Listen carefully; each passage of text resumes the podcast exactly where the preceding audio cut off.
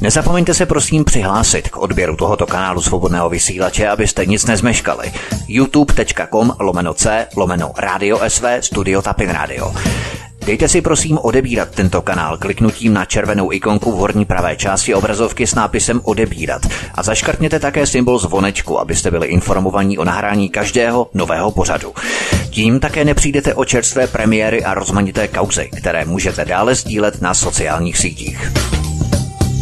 Příjemný, krásný, dobrý večer, dámy a pánové, vítá vás Vítek na svobodném vysílači. Máme kousek po 19. hodině, jsme tu zpátky s našimi pravidelnými programy. Ať nás posloucháte na streamu svobodného vysílače, anebo na kanále youtube.com/c/radiosv/studio tapin radio. V přímém přenosu, v živém přenosu, anebo záznamu, archivním záznamu, to nevadí. Vítám vás tu a přejeme vám hezký večer. Většině české veřejnosti možná uniklo, že se v polovině září 2020 uskutečnil sled největších globalizovaných elit na happeningu pořádaného Rockefellerovou nadací. Kdo nesledoval, neuvěří.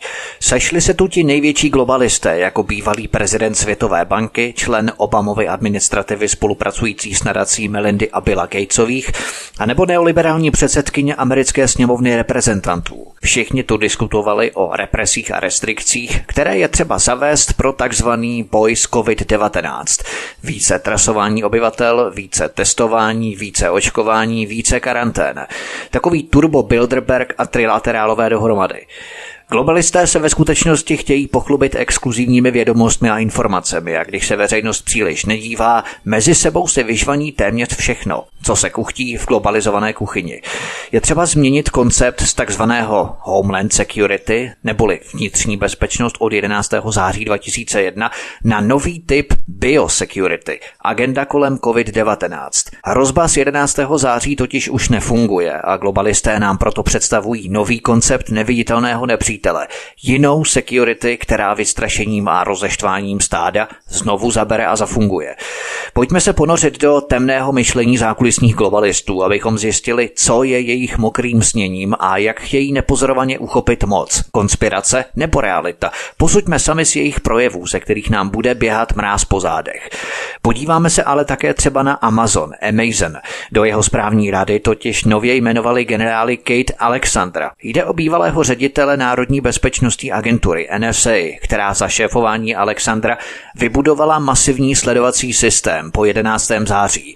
Tento systém odhalil Edward Snowden a náhle se architekt tohoto programu Alexandr ocitá na palubě Amazonu.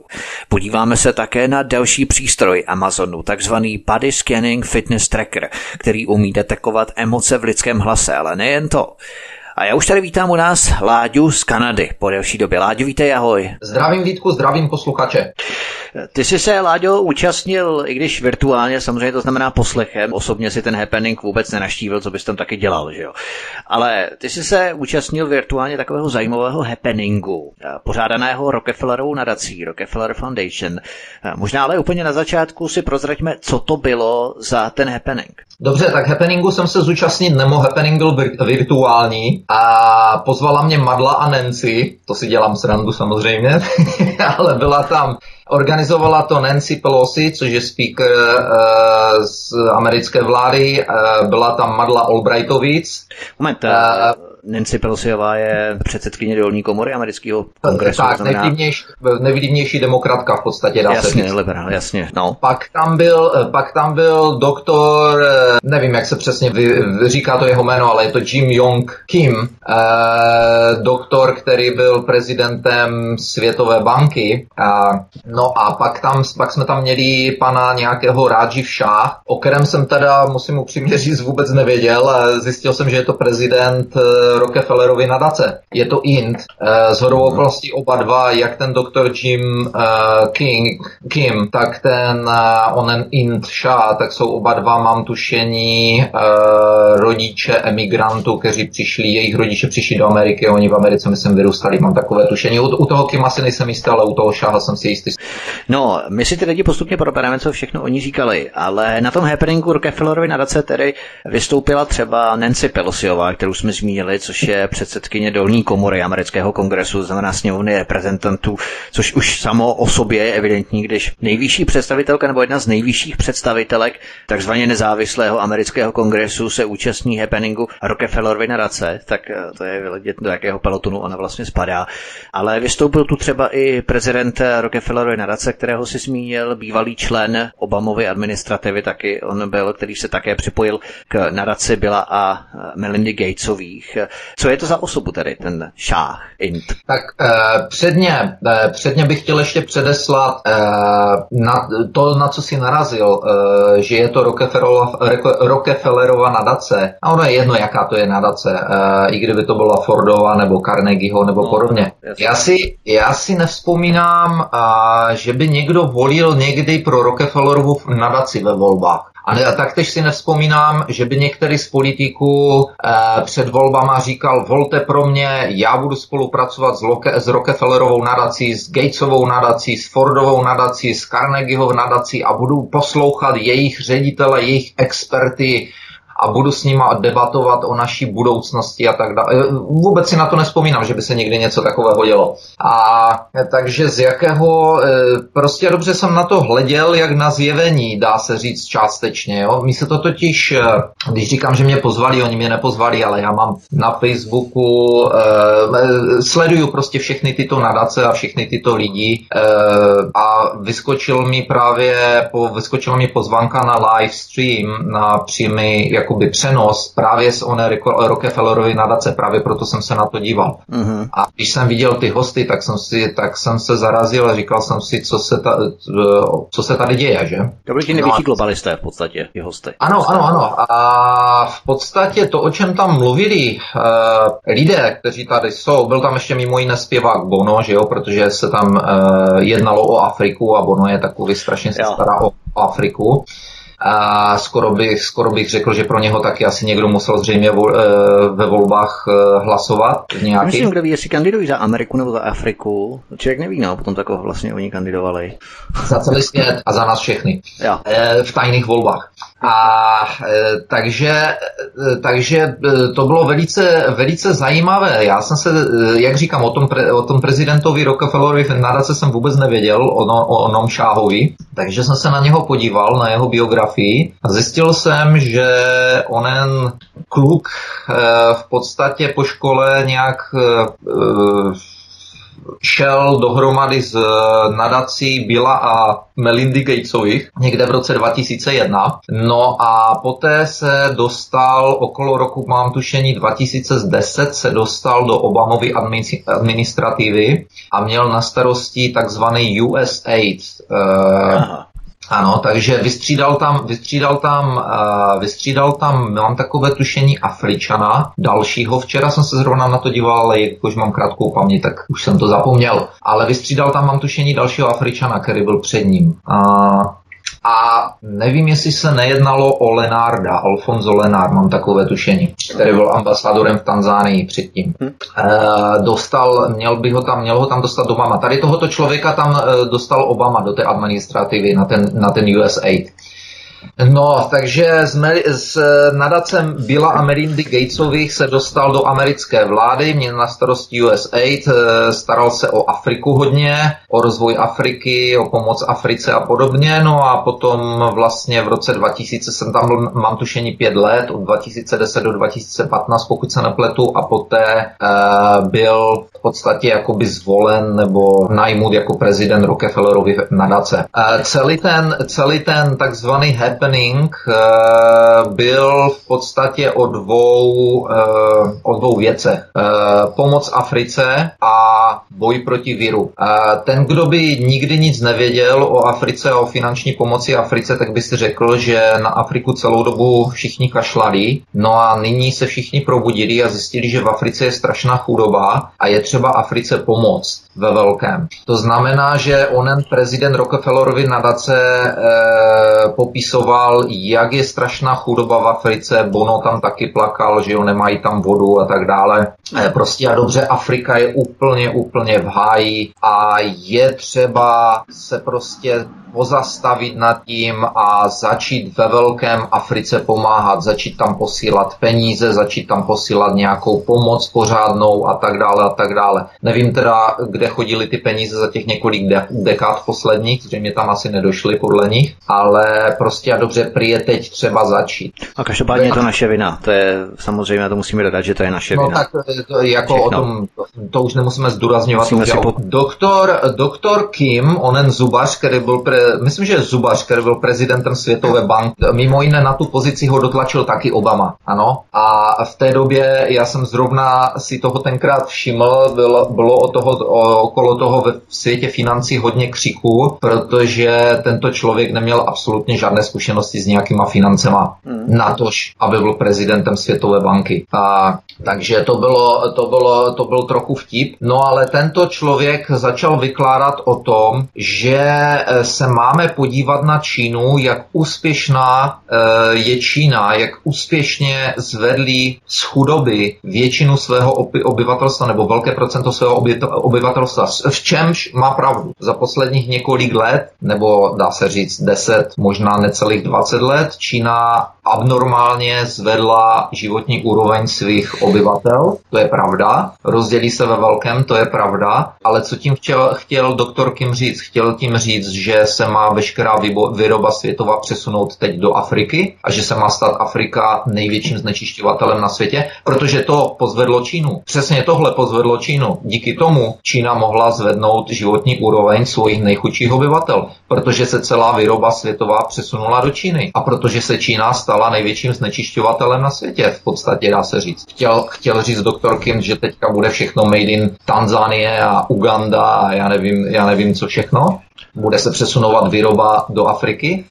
No a poté se ujala slova Madla Albrightovic a samozřejmě přitakávala a začala tam popisovat své dětství v Evropě, kdy utíkala před nacisty s rodinou a jak to tam bylo prostě v té Evropě tedy hrozné, rozbité všechno a tak dále, no a že vlastně Evropu zachránil Marshallův plán a že potřebujeme takovýto Marshallův plán pro Afriku a všichni souhlasně pokyvovali a prostě a dobře měli pronášeli další a další řeči, že něco takového jako ten Marshallův plán bychom opravdu potřebovali pro Afriku.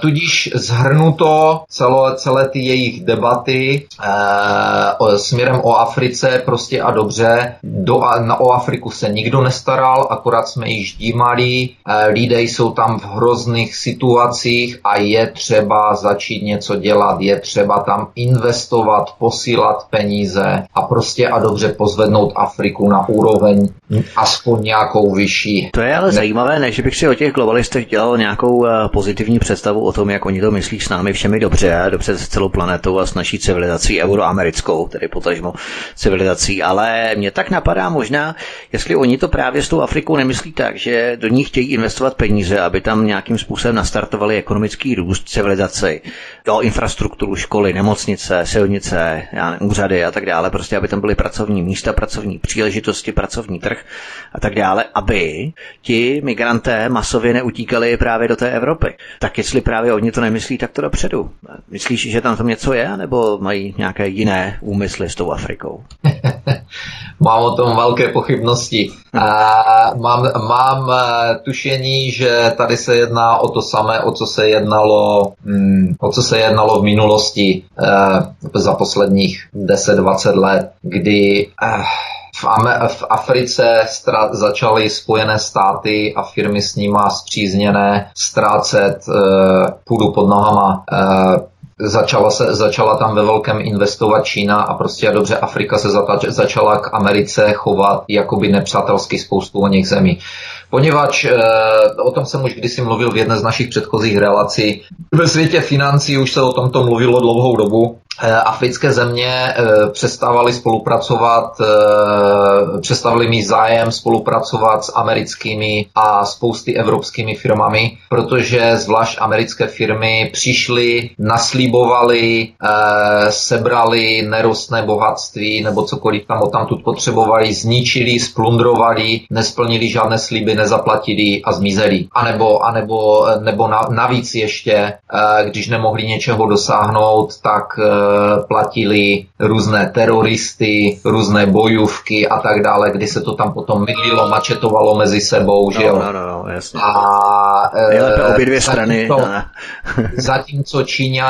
Zatímco Číňani přišli, naslibovali, podepsali, postavili, vybudovali, samozřejmě plundrovali taky za co nejméně peněz, ale zaplatili, ale po Číňanech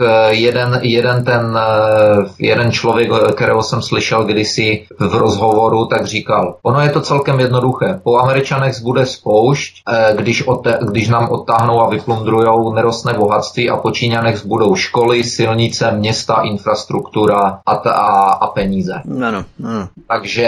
Takže na to se potom začala, na tom bylo pak vidět, že vlastně při nějaké příležitosti tam vtrhli Francouzi, myslím, že 2x nebo 3x tam byly velice vyhraněné situace, kdy Francouzi a nevím, jestli i Britové nevtrhli do nějakých zemí, nesnažili se tam zachraňovat situaci. Američani jsou tam samozřejmě pořád.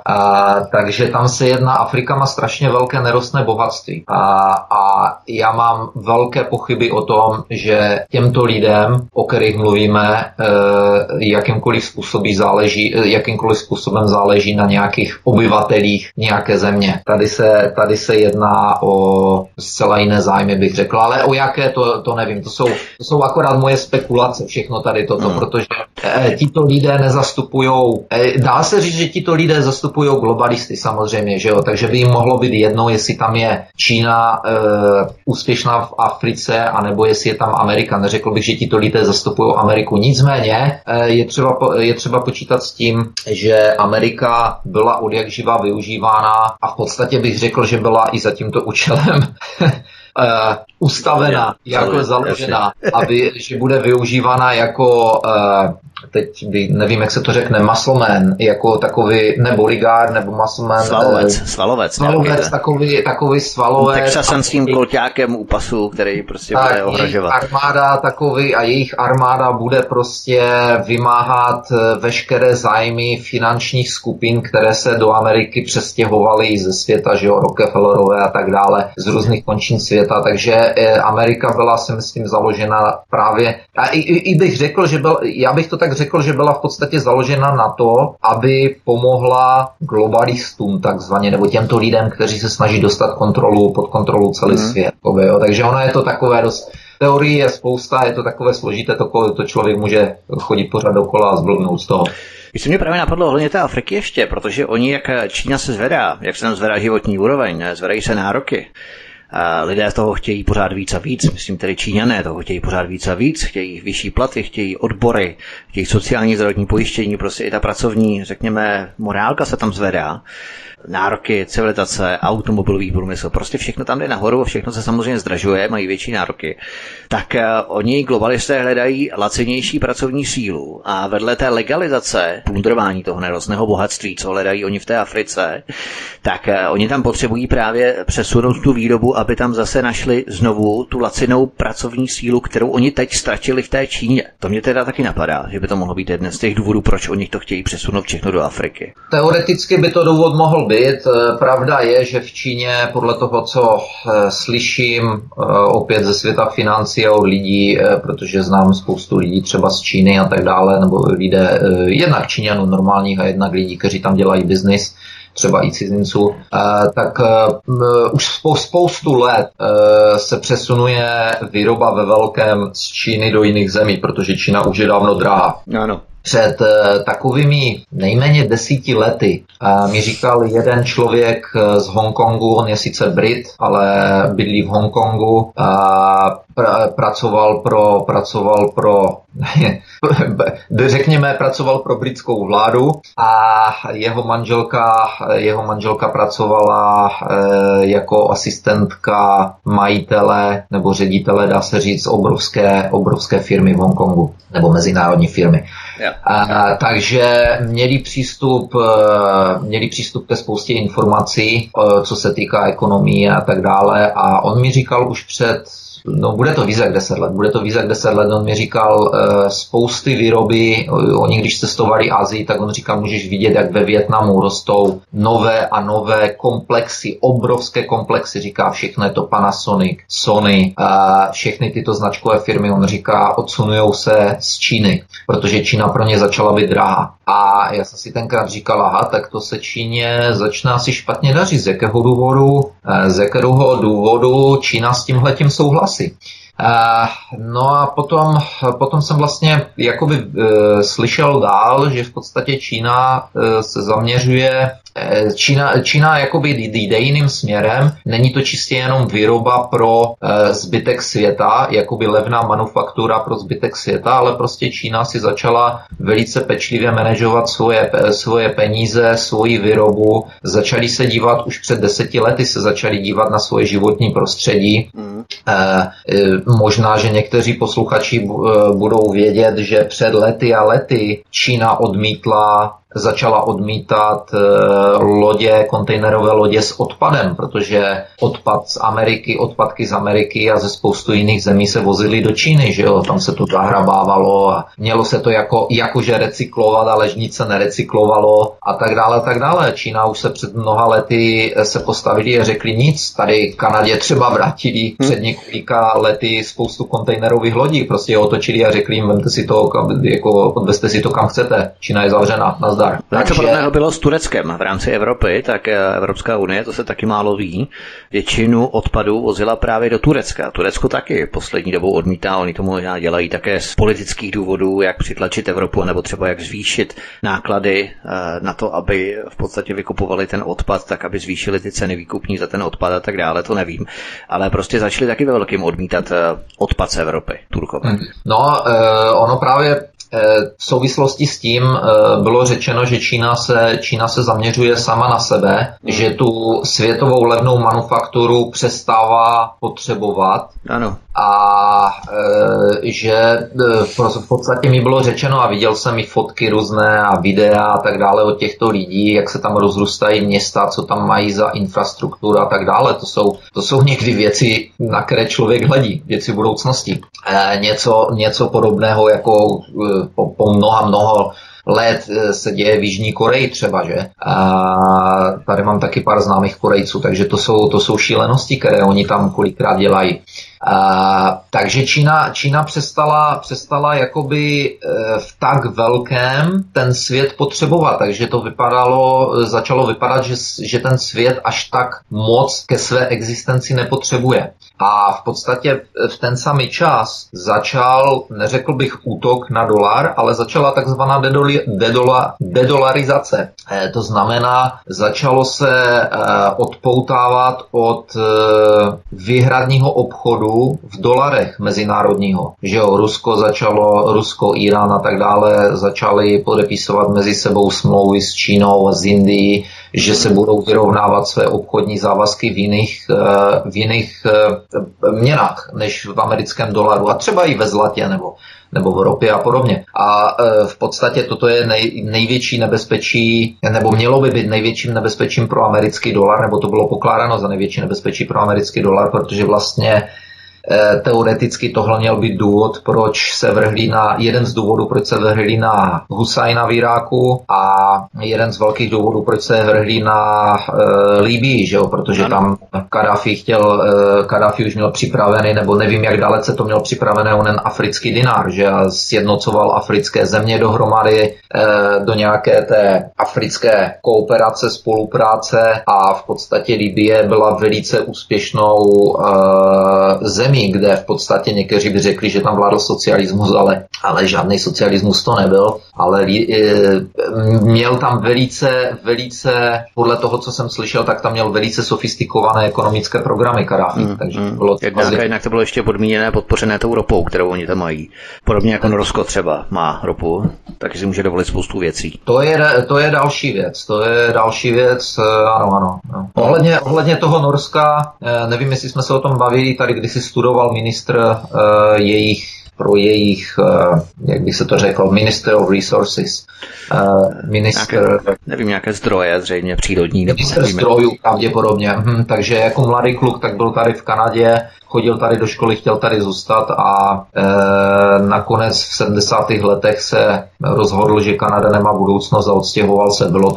Bylo tam napsaná série článků, rozhovorů s ním, jeden kanadský novinář na něho přišel. Aha. A v těch článcích byly velmi zajímavé věci a tenkrát kluk, který tady byl v těch 70. letech, tak říkal, já jsem viděl, jak svět a Kanada nabírá špatný obrat v 70. letech. A to je, když se člověk nad tím pozastaví a uvědomí si, co se dělo na konci 60. a na začátku 70. let okolo celého světa. To byl moment, podle mě, kdy tito, ať si může říct neokonové, nebo globalisté, nebo kdokoliv jiné, to je jedno, začali přebírat moc, protože ono v těch 60. na konci 60. a na začátku 70. let se začaly dít šílené věci všude.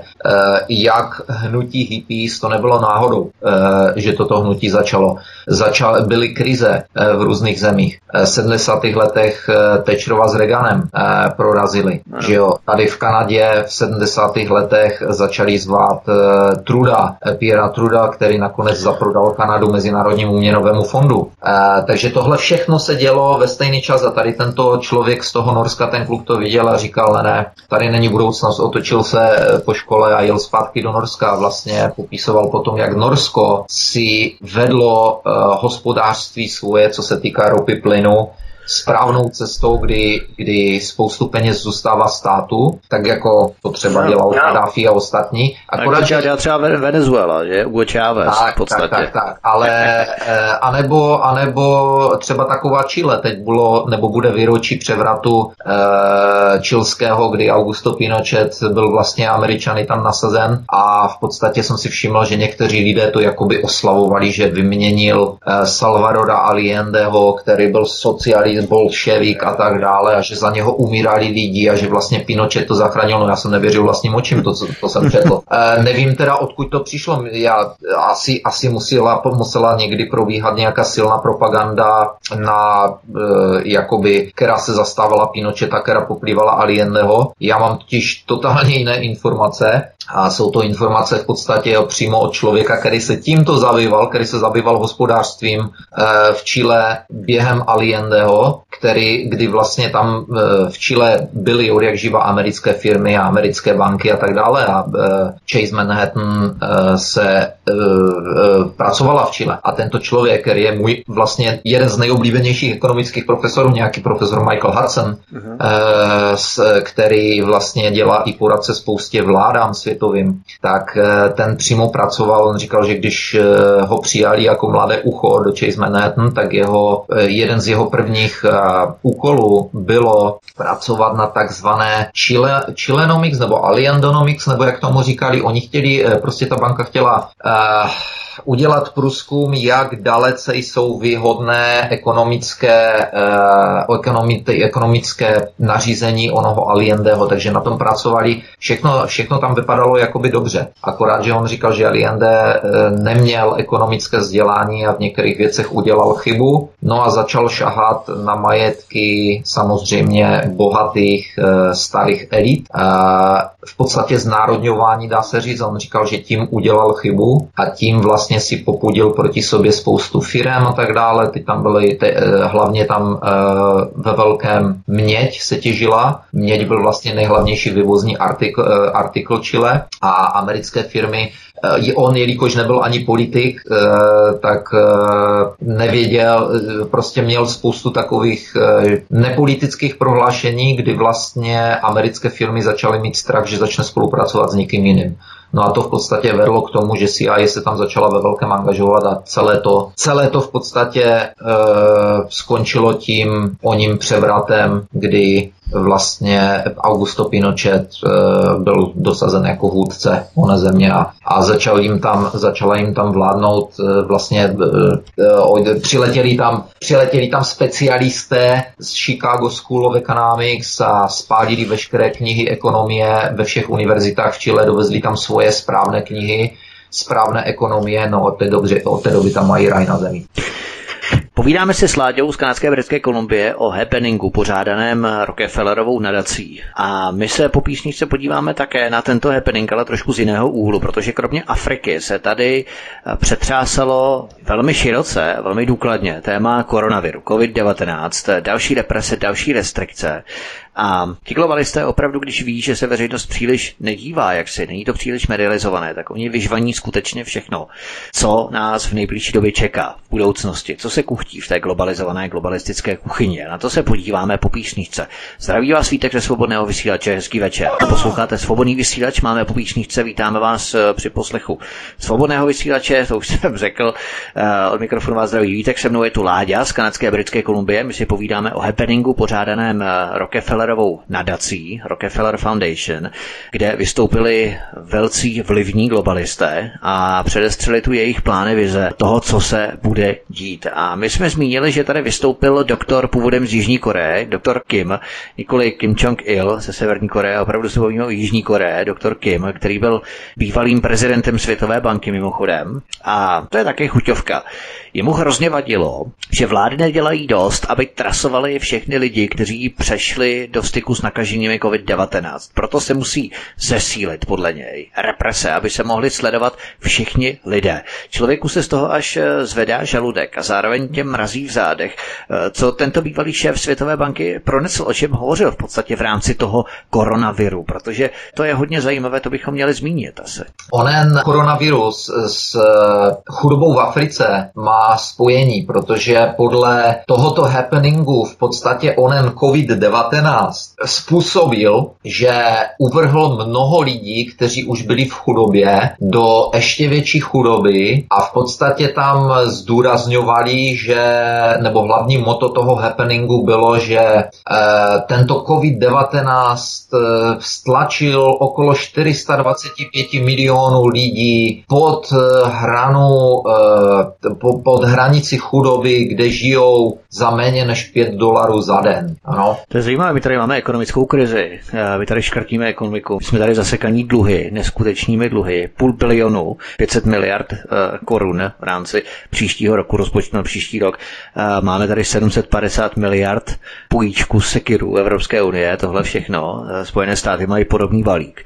A oni pořád řeší tu Afriku, když v podstatě se musíme nejdřív my vypořádat s tím, co tady máme my.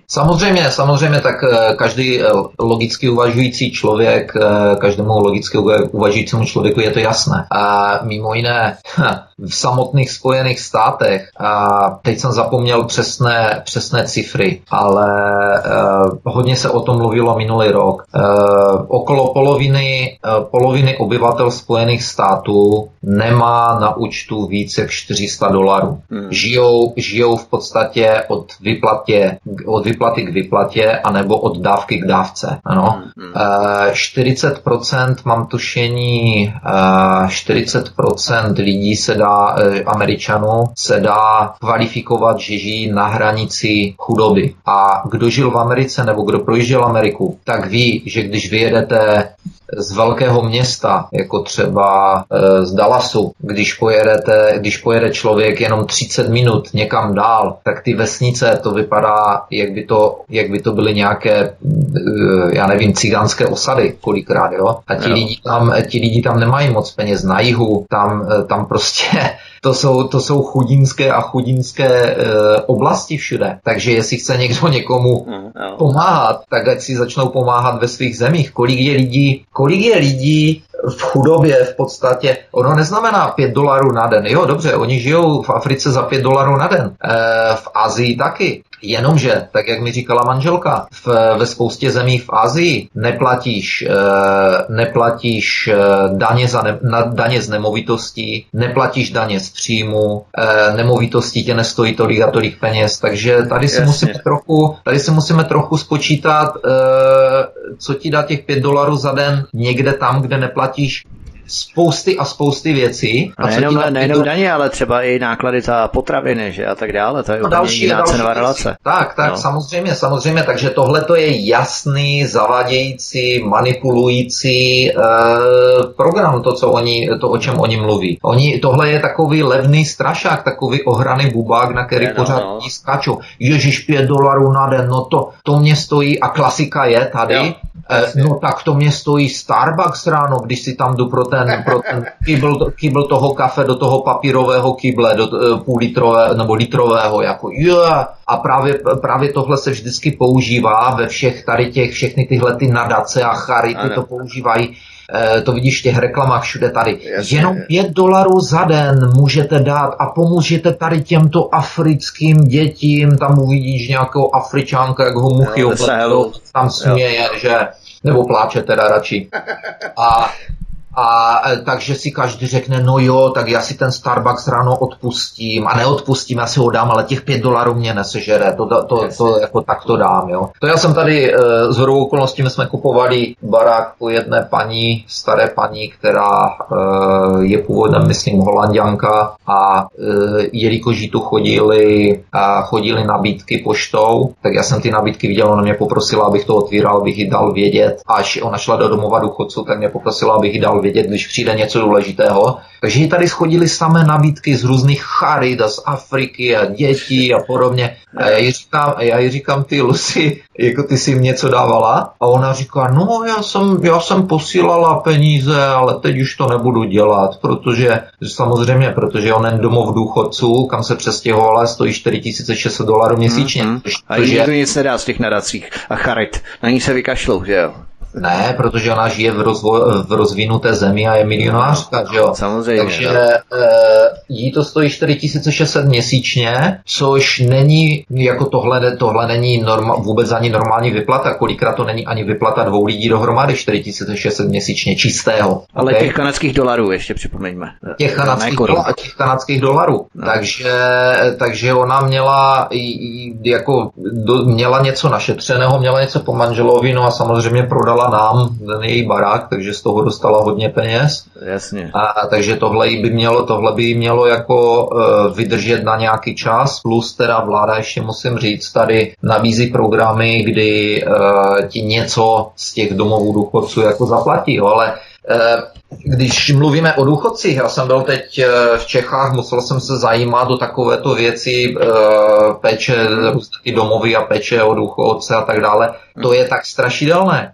Já jsem byl v domově důchodců v jednom, bavil jsem se tam s ředitelem a on mi říká, tady máme stovky žádostí, kdy tito lidé jsou sami, mají důchody někde 12 000 třeba. My jsme státní domov důchodců, takže u nás to stojí 11 000, takže dejme tomu tak vydou, ale nemají nic. Jasně. Se sociálkou se hádat a vydávali nějaké příspěvky tomu důchodci třeba na péči, když je ten důchodce doma, tak to hodně štěstí. A on říkal, tady je spoustu lidí, kteří jsou sami a prostě jsou sami na sobě. On říká, bohužel, jako teď ještě mi tam vykládalo o nových zákonech nějaký ombudsman, co tam vytvořil nějaké úplně nelogické zákony, kdy lidé prostě si řeknou, nejsou při plném vědomí, jsou to třeba částečně, mají Alzheimer a podobně, a řeknou, že tam nechcou být a oni je musí pustit. A on mi říká, kam ti lidi půjdou. Jejich rodiny už prodali, buď nikoho nemají, nebo jejich rodiny prodali byty,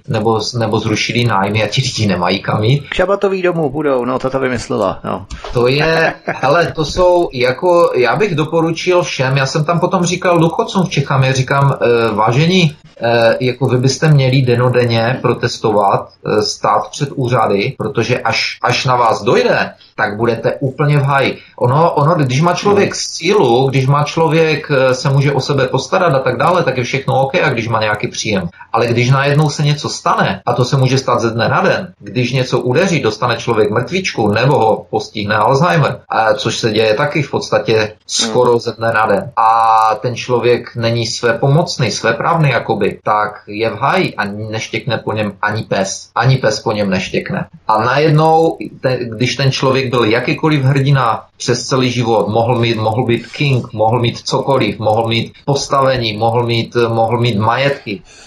Je to všechno úplně jedno, nemá nic. Je to troska, která bude sedět na gauči a čekat, kdy mu přijdou sebrat byt, čekat, kdy ho vyhodí na ulici a kdy se ho nějaký azylák možná ujme. Takže o tyto případy se Rockefellerova nadace nezajímá. Ne. No, v Africe je třeba pomáhat v Africe, kde se dají pumpovat šílené peníze. Že jo? A to není jenom o nerostech. Známý, který bydlí v Latinské Americe, bydlel ve spoustě zemí, vlastně skoro ve všech zemích Latinské Ameriky za posledních, myslím, že tam je už skoro 30 let, je to inženýr ze Chicaga. Tak ten se vždycky směje, protože on se snaží bydlet v místech, kde je méně turistů a méně bílých, protože říkal, že tam má takzvanou gringo advantage. To znamená, že gringo je bílý, jako ve slangu v Jižní Americe. A advantage je výhoda, že jo? Takže bílá výhoda. A on říkal, že ho prostě strašně zvou, vždycky všichni ti bohatí a mocní, tak každý chce být kámoš s gringem nějakým a zvlášť, že to Američan. No a když on tam někde bydlí, tak on má nějaké peníze, není to žádný milionář, ale takový normální člověk a je tam dohromady s dalšíma bílýma, kteří, to jsem byl dost překvapen, i tam se dá dělat velice dobrý biznis v Jižní Americe ve spoustě zemí. Takže oni ho zvou a ty jeho kamarády bílé, no a strašně se jima ukazujou, jakoby. On říkal, že tam je vždycky jakoby taková figurina, že se ukazujou ti bohatí a mocní, že jsou kamarádi tady s Američanem, jako jo. Tak on říká, tak mi to vyhovuje, lidi chcou být všichni se mnou kamarádi, já jsem zvaný na party, kde je všechno zadarmo, dobře se vždycky najím, mám spoustu známých, říkám, mi se žije celkem dobře. Jasně. Ale říkal, kdo se tam má nejlépe, tak jsou, on jim říká good doers, to znamená ti, co dělají dobro. A to jsou všechny neziskovky a podobně. On říká, když stojíte v nějakém tom obchodním centru, někde v tom zapadákově a přijedou tam Range Rovery nablízkané nové a vyleze z toho vyoblíkaná nějaká jihoameričanka nebo jako nějaká ta místní paní, jo, s bodyguardama z dalších dvou aut a tak dále. Říká, tak vám docela dobře můžu otipovat, kdo z nich pracuje pro neziskovku. Jako která z těch celebrit, která z toho vyleze, je vlastně neziskovkářka. Jasně. A on říká, když se přijdete kolikrát podívat do nějakých těch sídel, těch neziskovek, tak jsou tam pěkně nablízkané Land Rovery, Range Rovery, jo, ty Toyoty, SUVčka a tak dále, takže tam tudy protekají šílené peníze. Tudíž proto je třeba pumpovat také peníze, pomáhat Afričánkům, že jo. Tady tato Rockefellerova Foundation udělá happening, oni se na něčem usnesou, pak se to bude tlačit přes World Economic Forum, Světové ekonomické forum a tak dále, což se tlačí. No a prostě země podepíšou, usnesou se, že budou posílat tolik a tolik peněz do těch zemí na takovou podporu, ale ono to z nějakého důvodu potom skončí v kapsách pár zpřízněných firem, že jo. To je jasné. Tudíž tento COVID virus jim dal perfektní příležitost. Říkám příležitost, protože nevím, jestli, a neví to nikdo, jestli COVID byl vypuštěn záměrně nebo nebyl vypuštěn záměrně, ale pokud nebyl vypuštěn záměrně, tak a pokud to opravdu byl vír z netopíra, tak toho prostě a dobře využili, takže jim toto dává velkou příležitost k dalšímu tunelu v podstatě. K dalšímu tunelu, jak protlačit peníze někam dál. A onen, aby jsme se vrátili k onomu prezidentu, bývalému prezidentovi Světové banky, protože jsme odbočili k onomu Kimovi, tak onen Kim si při této příležitosti posteskl, že onen boj s covidem neprobíhá přesně podle toho, jak by si představovali. Tudíž říkal, že je nutné, aby jsme trasování, se tomu říká v Čechách, že? Ano, trasování obyvatel, no. Trasování, ano. Aby probíhalo důkladné trasování a že bohužel musí říct s politováním, že jsou země, které ještě plně nespolupracují s těmito programy, a to jsem se zarazil, řekl, že jsou konkrétně 3 země, s kterými mají problémy, a že je to Francie, Británie a Kanada. Což mě docela překvapilo, protože v Británii už nastupuje takový polofašismus jako v Austrálii. Austrálie se už je, myslím, dávno dopředu, a Nový Zéland. Speciálně ve Viktorii. Tak. Tam. Takže ta Anglie mě překvapila.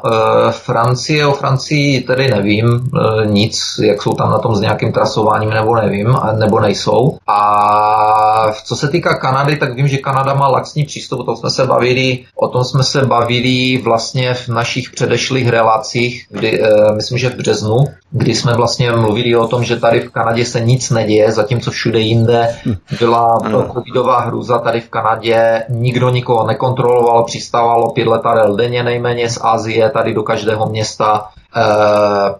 Měli jsme tady 15. března vlastně v celé Kanadě jenom 200 případů covidu a jenom 2 mrtvé.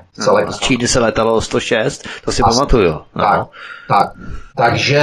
Takže Kanada měla velice laxní přístup od začátku a právě teď to spoustu lidí jakoby kritizuje, protože přesně dle mých předpovědí v září se všude začaly přitahovat šrouby, včetně Kanady. A spoustu lidí říká, počkat, jak to, že jsme předtím nepotřebovali roušky, celou dobu jsme nepotřebovali roušky a teď najednou v září začínáme potřebovat roušky. Mm. Jo, po nějakých 8 měsících v podstatě šíleností s vírem. Jak to, že celé měsíce tady vlády mávaly nad tím rukou a co můžeme dělat? A nic nemůžeme dělat, jo? V nemocnicích se nic nedělo, jak jsem taky říkal, když jsme měli tady jenom 200 případů, tak buď teda virus seděl na letišti, hryzal si nechty a čekal, až ho oznámí v televizi, až může začít skákat na lidi v tom březnu, anebo tady byly už spousty miliony nakažených, ale v podstatě se nic nedělo, protože jsem mám známé ve špitále hrůzných a tady se ve špitálech nic nedělo. Žádní lidi neumírali na žádné záhadné nemoci, nikdo tady nekončil na ventilátorech a tak dále, takže co? Tak virus tady. Tak nebyl ten virus z Číny? Anebo ten virus byl z Číny, byli všichni tady nakaženi a nikdo neumíral, tak jak to je? Nikdo neví, že?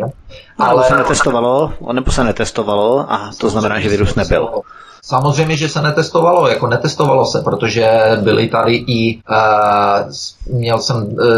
mám tady známé, kteří skončili ve špitále a odmítli je testovat, i přesto je odmítli testovat. Měli skoro všechny symptomy, kromě jednoho, to jim řekli. Máte skoro všechny symptomy, kromě jednoho, takže test nebude. Testy jsou drahé, $1,000. Nazdar. Jasně. A mimochodem, než jsem letěl do Čech, tak jsem musel na test.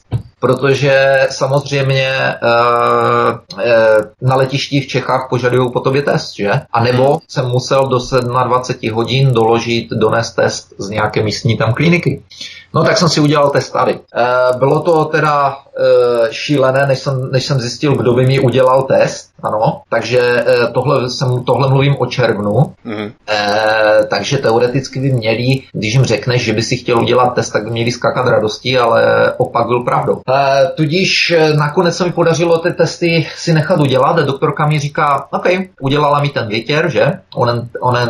Takže to byl vlastně ten PCR test, který, což vyšlo najevo v poslední době, o kterém vlastně ten člověk, který ten PCR test vynalezl, tak v podstatě v jednom rozhovoru řekl, že tento test nemá být používán na viry covidového typu, protože je pro ně nevhodný. A nicméně se používá kolem celého světa.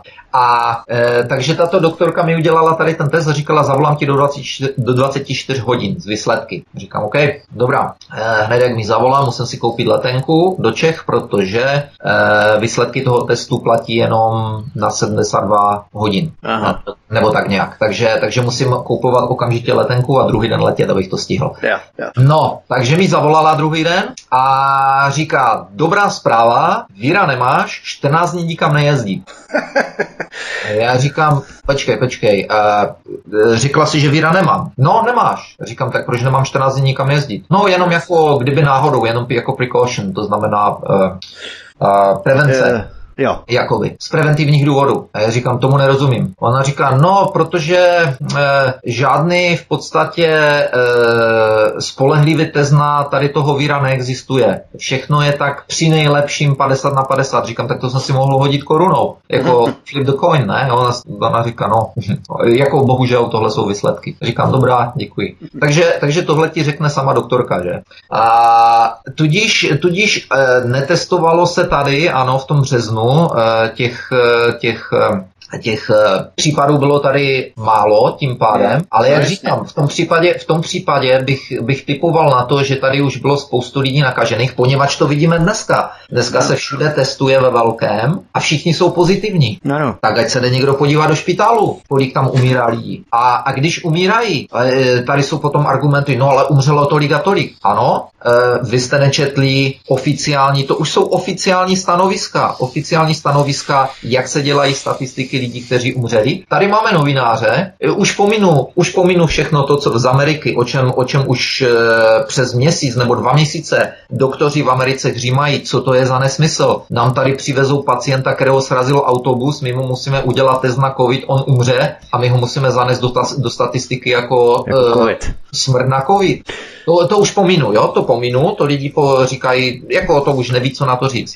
Ale nejlepší je se přesvědčit osobně. A já jsem byl na Twitteru je to senior writer, to znamená nějaký seniorský písatel pro CBC, což jsou naše hlavní média tady, který se přímo na Twitteru ptal organizace Toronto Public Health,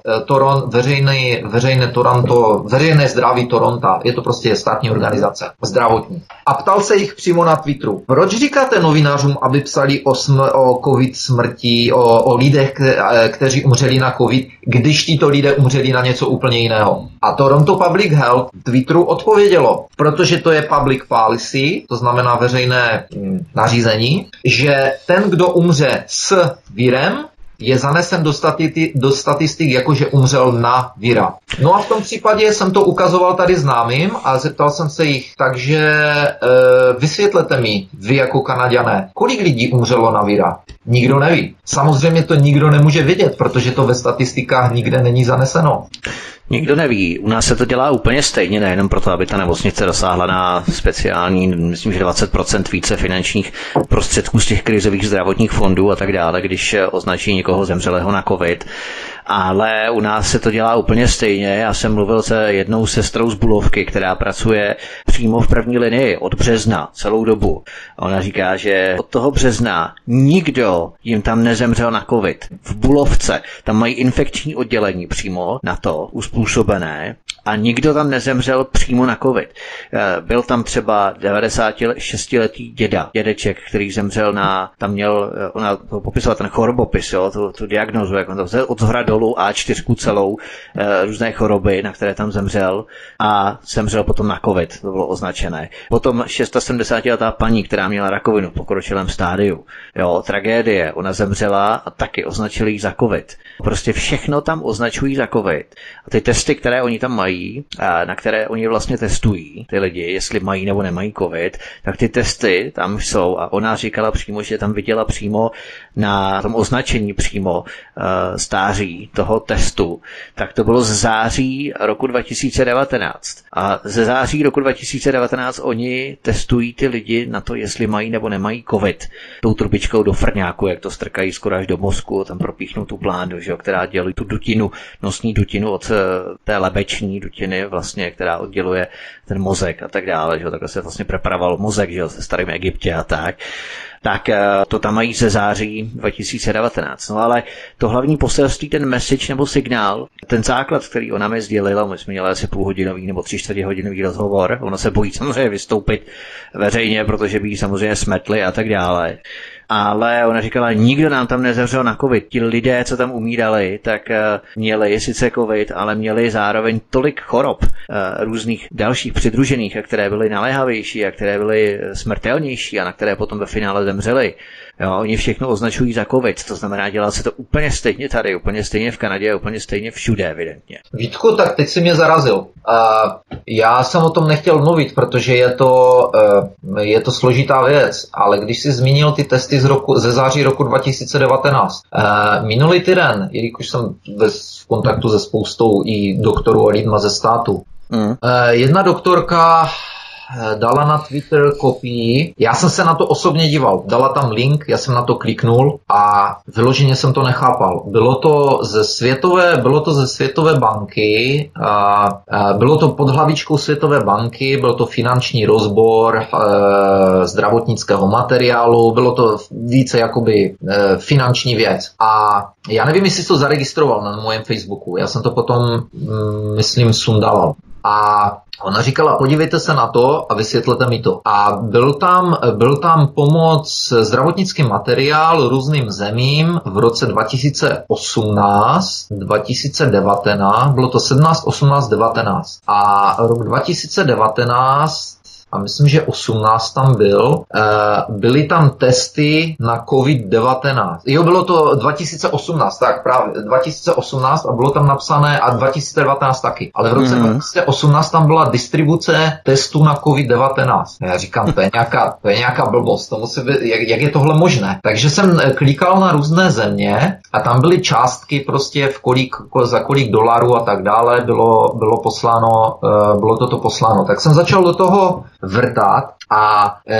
vrtat, jako dívat se na to a teď jsem se díval, že vlastně ta doktorka to tam dala před pár dny a najednou se to rozběhlo po sociálních sítích, jo, ten den se to začalo strašně rozbíhat a najednou se začalo odpovídat, byli tam lidi, kteří to začali zdůvodňovat, že došlo ten, kdo tam dával ty data na ty webové stránky té Světové banky, tak spletl kód zdravotnického materiálu. Proto se tam objevil COVID-19. Já jsem říkal, OK, dobře, ale on ten kód spletl v roce 2018, co to je za blbost?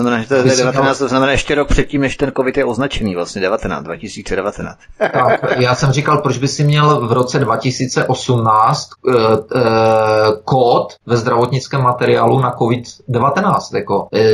To je trochu... Neexistoval ten kód, že jo? No samozřejmě. No. Takže jak jim, ale říkal jsem si, OK, dobře, možná, že to tam nesedí od roku 2018, možná, že ten rozpis dělali teď někdy, jo? Což je možné, právě proto se o tom nechci mluvit, protože... Zpětně, rozumím. Že to dělali zpětně, je to docela možné. Nicméně, co se stalo, asi 30 minut potom, nebo já nevím, hodinu nebo 2 hodiny, nebo nepamatuju si potom, co jsem tady debatoval s ostatníma lidma na síti, co jsem to posílal, rozposílal dál, bylo vidět, že to prostě posílají mezi sebou. Pak jdu zpátky na ten link, co to ukázat manželce a najednou tam není COVID-19, ale všude, úplně všude se ukazovalo prostě zdravotnický materiál, tečka.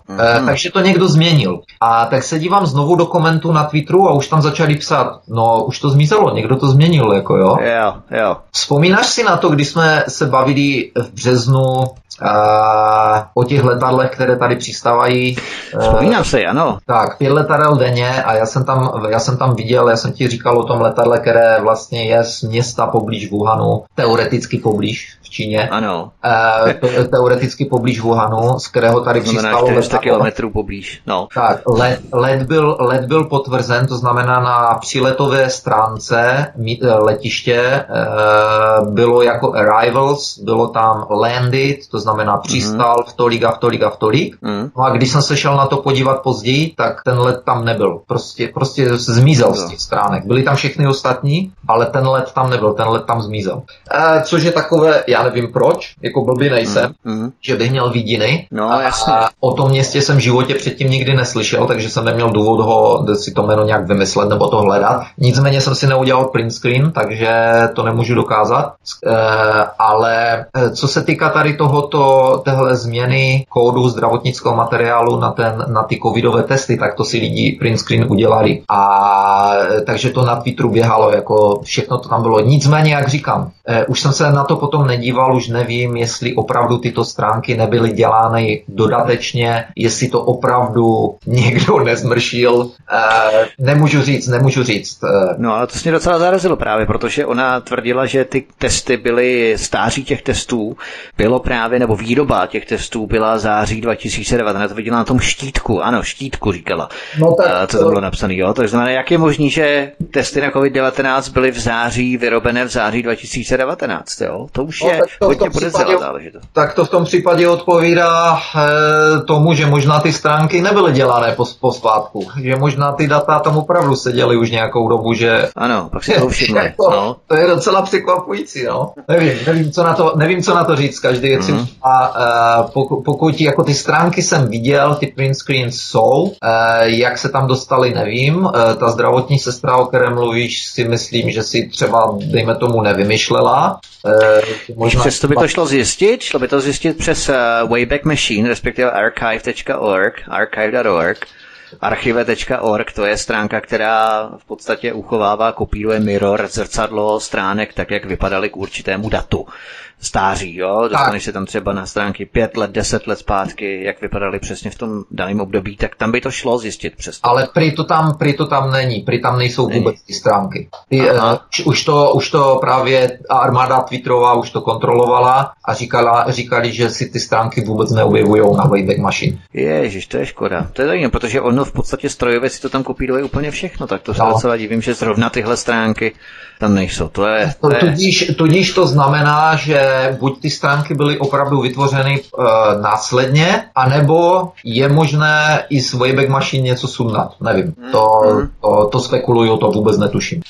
Ale abychom se vrátili ještě k tomu bývalému řediteli Světové banky, panu Kimovi. Ono se to v podstatě kopíruje, protože on jak si stěžoval na to, že některé státy, Francie, Velká Británie, Kanada a dokonce Světová zdravotnická organizace si stěžovala na Českou republiku, útočila na Českou republiku, že málo trasujeme obyvatele, že se na tom programu ještě dostatečně nepodílíme a tak dále. Tak ono se to ale i kopíruje velmi rychle do všech států. Ta snaha trasovat, šmírovat, špiclovat pohyb obyvatel, protože třeba teď ocituju, co prohlásil evoluční biolog, který v České republice na partii na CNN Prima News. On se jmenoval Jaroslav Flegr. Já nevím, jestli to viděl nebo četl nebo sledoval, tak dále. No, to je evoluční biolog takový. Jaroslav Flegr prohlásil, cituju: za 2 týdny to bude 10krát tolik nakažených, co teď za 1 den. Musíme omezit stýkání lidí a zavést drastická opatření. Konec citace. Tak logicky, když každý den v Česku otestují 15 000 lidí, tak najdou každý den 1000 takzvaně nakažených. A za 10 dní jich bude logicky 10krát tolik. To je prostě matematika, to není nic, že by se nic jako rostlo, jo? Nějaká křivka počtu nakažených a tak dále. To je prostě matematika. A žádná epidemie nebo pandemie. Kdyby každý den otestovali ne 15, ale 30 000 lidí, no tak budou mít každý den 2000, ne 1000, ale 2000, čili nárůst jakoby o 100%, ale jenom kvůli tomu, že by testovali 2krát tolik, 2krát více. A to by se média ještě více rozeřvala, jakou že tu máme vlastně tu pandemii, ale to jenom proto, že se více testuje než předtím. To jsou pandemické hry s čísly a je to něco neskutečného, jak ta média dokáží vyvolat opravdu hysterický strach a paniku, jo, v rámci těch výpočtů, těch her s čísly. Samozřejmě, a tady ještě takto. Úplně bych ještě předeslal, než začnou na tebe útočit někteří, že jsi popíratel covidu. Virus samozřejmě existuje. Ano, to nikdo nepopírá. Od lidí, od doktorů různých, které sledují z Ameriky a ze světa, kteří mají reputaci, kteří nezavádějí svými informacemi a tak dále. Ti říkají, že ano, virus je nebezpečný pro určité skupiny lidí. A umírají na něho lidi, ale jak jsme říkali, je to hra s čísly, je to silně nadnesené a navíc tady je jeden malý detail s oněmi testy. Nejenom, že ty testy ve velkém, co se používají, převážně ty PCR, jsou absolutně nevhodné pro tohoto víra. Co oni nacházejí v těch testech? Oni nacházejí, co mi bylo vysvětleno, oni nacházejí stopy, nebo, aby se to dalo říct, úlomky víra, pokud by se to tak dalo říct. nějaký fragmenty vira, které neznamenají vůbec nic. Oni říkali, to znamená, že si toho vira měl a zmizel, tak samo jak měl rymu, tak už ji nemáš. Ale byl tam. Takže říkali, to neznamená vůbec a absolutně nic. To znamená, že se od tebe nikdo nenakazí. To neznamená vůbec nic, že ten virus, oni říkali, takovýchto fragmentů tam máš jako nespočetné množství, protože viru máme nespočetné množství. A jak mi to bylo vysvětleno, oni říkali, to si mohli vybrat nějakého viru, jiného, nazvat ho jiným číslem, který by byl taky. A co mi bylo taky řečeno, jako že to asi někdo nedomyslel, tady s tím vírem to mi bylo řečeno jedním vědcem, i když ne biologem, ale jiným, a ten mi řekl, no asi to někdo nedomyslel, nebo špatně udělal, nebo někdo bude mít problém, protože si doufali, že ten virus bude více jakoby urputnější nebo nebezpečnější nebo nakažlivější, než byl. A kdyby to věděli, že ten virus takhle se bude chovat, to znamená, že není takhle nebezpečný a nemá takovou nakažlivost, tak by si vybrali nějakého jiného, kterého máme v sobě už dávno. Jo? A no, k tomu se právě dostaneme právě k tomu panu Kimovi, který hořekoval nad tím, že vlastně ten virus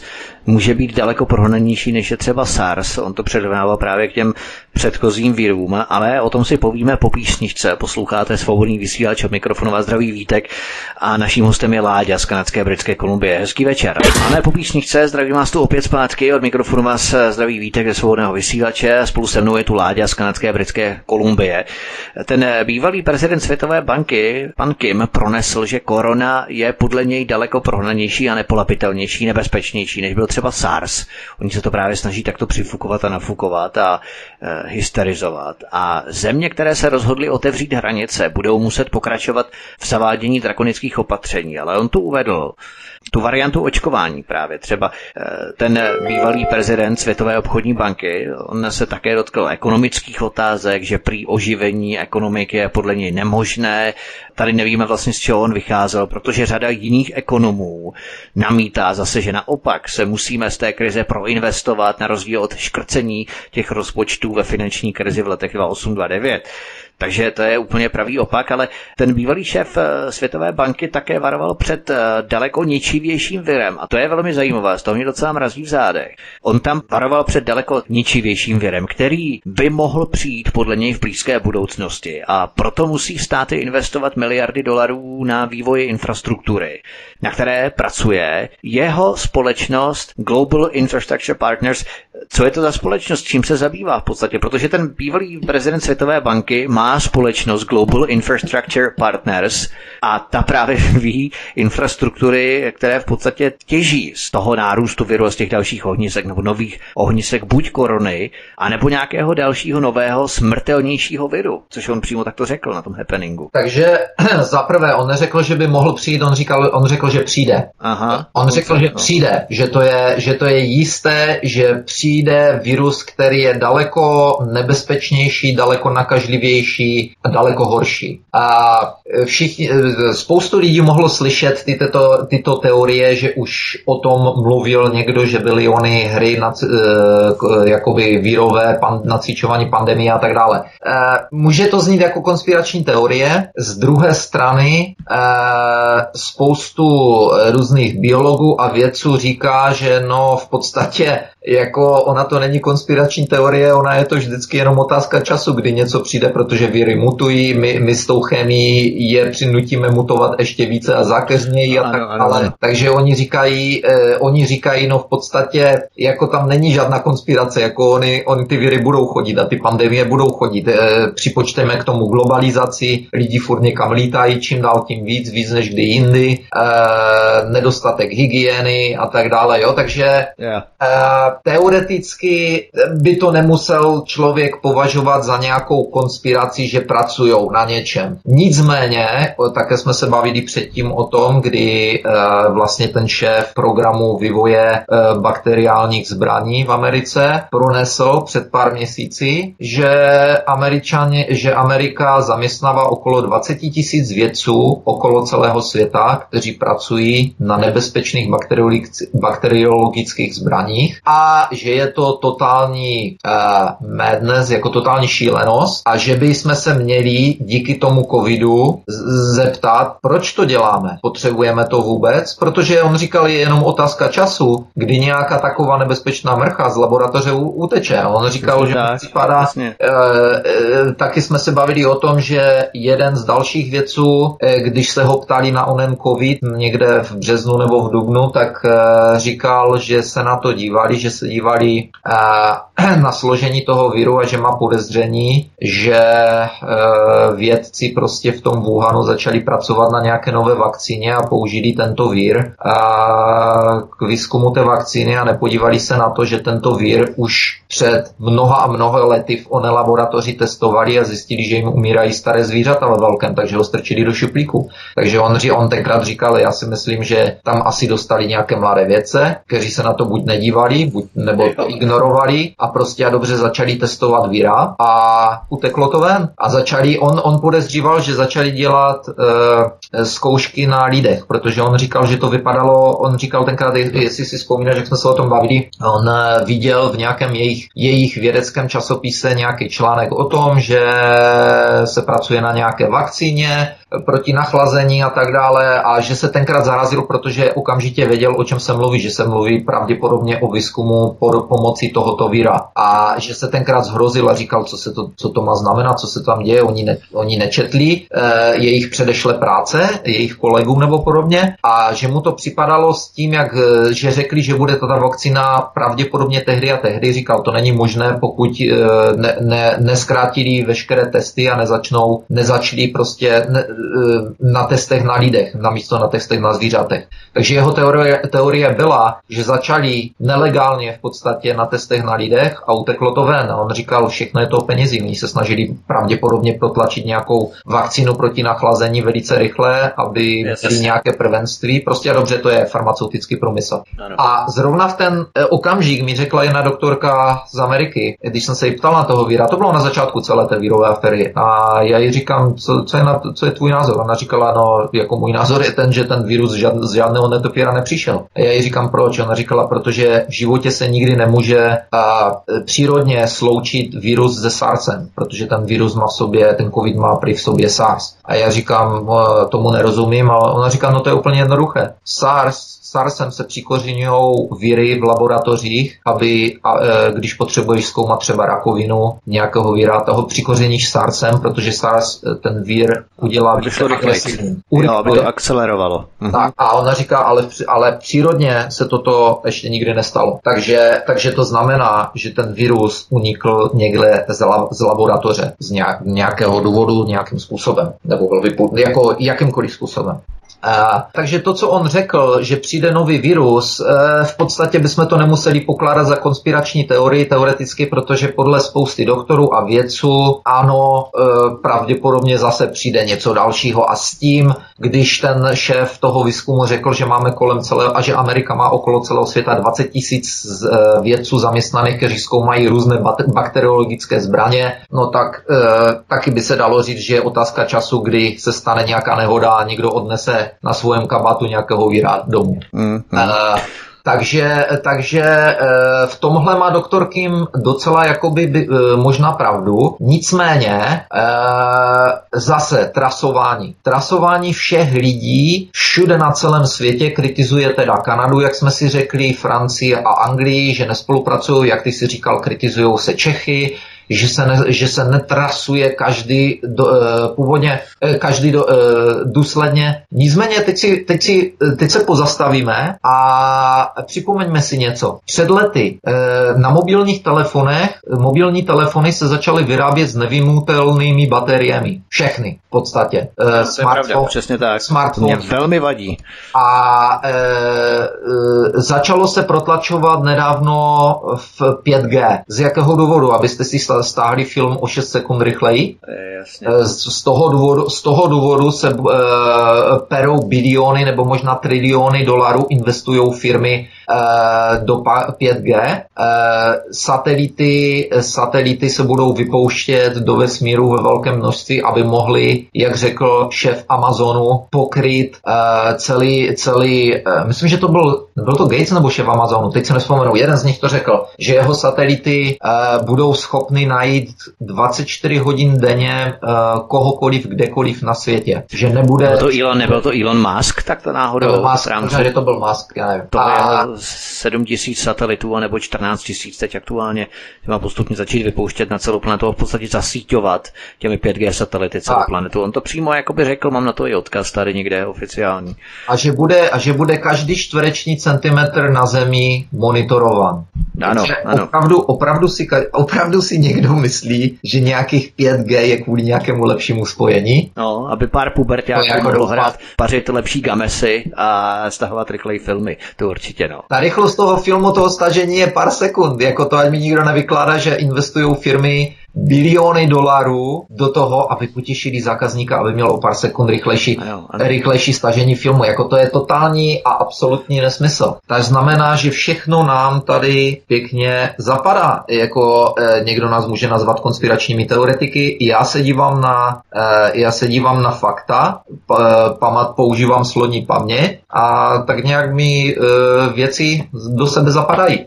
A když mi někdo lže jednou, tak bude pravděpodobně lhát i po druhé a po třetí. A jak jsme se zmiňovali, jako z jakého důvodu se Rockefellerova nadace cpe do věcí, které jsou v podstatě záležitostí vlád, takzvaně nezávislých nebo nezávislých politiků. Z jakého důvodu tady bývalý prezident Světové banky jde do firmy Global Infrastructure Partners, kteří pracují na 5G a kteří pracují na rozvoji infrastruktury, která bude každého sledovat. Jako to sami myslí tak dobře, protože se připravují. Nevidí tady někdo střet zájmu? Nějaký záhadný? Jako, to nechám na každém, ať si každý udělá svůj obrázek. Jak se vlastně Zubař stal prezidentem Světové banky? To řeknu svému doktorovi, až půjdu na kontrolu roční, takže má dobrou kvalifikaci, aby se stal předsedou, respektive prezidentem Světové banky. On bude mít určitě radost. Ať se někdo podívá na životopis premiérky Nového Zélandu, která, co jsem slyšel, tak zavádí stejně jak v Austrálii prostě a dobře fašismus, dá se říct, nebo totalitu na Novém Zélandu, co se týká nejenom covidu, ale ostatních věcí. Už dávno jsem slyšel, že Nový Zéland se otáčí v totalitní stát. A má být laboratoří globalistů. Tak, tato premiérka dělá absolutně všechno, co si Bill Gates přeje. No samozřejmě, protože pro ně pracovala. Je s nima velká kamarádka. A teď si vem, že ona byla strašně, říkám každému, ať se podívá na životopis a teď jsem její životopis zapomněl, já jsem se na to teď díval před nějakou dobu. Ona byla, mám tušení, dcera policajta, nebo já už nevím, prostě a dobře normální pracující rodina a cítila se být aktivistkou a letěla do Ameriky, zamladá, v Americe pracovala v soup kitchen, to znamená v té pro bezdomovce, kde jim rozdávají polívky, no a odtamtud letěla do Anglie a stala se poradcem britského, nebo pracovala v týmu poradců britského premiéra, ministerstva. No, vidíš to. Takže taky Obama pracoval taky pro charitu, někde v Illinois, v Chicagu. Nedělal, Obama byl community organizer, byl to dobrovolník, měl, ale aspoň, Obama má aspoň vzdělání, je to konstituční advokát a dobře, dejme, jako má velice dobré vzdělání. Sice nic nedokázal nikdy předtím, ale má velice dobré vzdělání. Dejme tomu, tady tahle ani to vzdělání nemá. A najednou pomoc z ulice, kde pomáhala, kde bezdomovcům nalívala polívku, byla v Británii v týmu poradců premiéra. To je zvláštní. A potom pokračovala dál. A zase bych chtěl upozornit, začalo to Bill a Melinda Gates Foundation, stejně jak on, náš Rothschild, pan Šáh, který je prezidentem Rockefellerovy nadace. Tak v roce 2001 vstoupil do Bill a Melinda Gates Foundation a potom se objevil v Obamově administrativě. To znamená, bývalý prezident Světové banky si zřídil docela fajn business, obraty šacují v řádu $100 miliard v rámci infrastruktury, která se musí rozvíjet na základě strachu, buď ze současného koronaviru, anebo z dosud neznámého, ale možná se blížícího smrtelnějšího viru v blízké budoucnosti. A tito globalisté opravdu nemluví jenom tak do větru, ale oni velmi dobře vědí, co se chystá. Mají informace z první ruky, exkluzivní informace mnohdy. A to tež můžeme prohlásit i o bývalém prezidentovi Světové banky. On má informace, on určitě planě nežvaní jenom tak do větru. Já si myslím, že on velmi dobře ví, co se chystá. Tak samozřejmě o tom není žádných pochyb. Takže společnost bývalého prezidenta Světové banky Global Infrastructure Partners může zabránit případným budoucím ohniskům v rámci možného smrtelného viru, před kterým samotný šéf této společnosti varuje. Tak to ona, ta společnost, nevím, jaký má v ní podíl. Teoreticky byl do ní jakoby pozván nebo přizván, nebo tam byl zaměstnán. Jaký podíl v té společnosti má, nevím, kdo jsou majitele a tak podobně, na to jsem se nedíval. Nicméně to jsou všechno, když se podívá člověk na... I když se podívá na tohoto pana Šáha, tam krásně vidí to, co spoustu politiků nebo spoustu lidí v Americe kritizovala, takzvané revolving doors, to znamená lítačky. Lidé, to je absolutní klasika v americké vládě. Lidé z privátních společností, hlavně tedy farmacie, Wall Street, militárně industriální společnosti, tak lidé z těchto společností se objevují v administrativách různých prezidentů, jsou tam chvíli, poschvalují nějaké zákony a jdou zpátky do nějakých společností. Někteří se tam objeví třeba 3x, 2x, 3x, 4x tam a zpátky. Dostanou nějakou pozici v administrativě a zase odejdou zpátky. Takže tady je na těchto lidech je krásně vidět, jak se to všechno pěkně infiltruje, jak se vlastně dají vystupovat nařízení, zákony vládní a tak dále, které jsou šité na míru určitým společnostem. Takže tady mluvíme o korupci na nejvyšší a nejvyšší úrovni. A právě proto si můžeme potom vysvětlit, proč lidé, kteří nemají žádné kvalifikace na pozice, do kterých jsou dosazováni, jsou do těchto pozic dosazováni. Kvalifikace možná žádné nemají, ale mají ohebnou páteř a jsou dobří herci, anebo jsou fanatičtí věřící tomu té určité agendě. To jsem potkal... O tom jsem přesvědčen, že spoustu lidí tímto trpí. Potkal jsem takovéto lidi, kteří byli na velmi, dá se říct, důležitých pozicích a opravdu věřili to, čemu říkali a nevymluví jim to někdo. To znamená, že tito lidé se potom dostanou na tyto potřebné pozice a tak tu žijeme. Jsou to zajímavé věci. Já bych se možná ještě posunul trošku dál právě od této světové mafie, což možná budeme i částečně dokumentovat, protože možná bychom si měli zopakovat a ještě zdůraznit, že oni hovořili o takzvaném resetu v souvislosti s marketingem kolem pandemie COVID-19, týkalo se to ekonomiky. Ale mě ještě zaujalo video na YouTube, to možná s tím tak trošku nepřímo souvisí. To podtrhuje tu dnešní dobu, protože to video na YouTube se jmenovalo 9/11 Homeland Security to Biosecurity. Jo, ty mluvíš COVID-9/11, jo. COVID-9/11, jo. A tady se v podstatě jedná o koncepci vnitřní bezpečnosti, Homeland Security, která byla zavedena po 11. září 2001. Aby se takzvaně vyděsilo stádo, aby se utahovaly šrouby Patriot Act, to znamená šmírování, masové sledování Američanů, poslouchávání a tak dále, všechno v boji proti takzvanému neviditelnému terorismu, Homeland Security, a tak se po téměř 20 letech zavádí nový typ té koncepce, takzvaný abstraktní koncept biologické bezpečnosti, Biosecurity.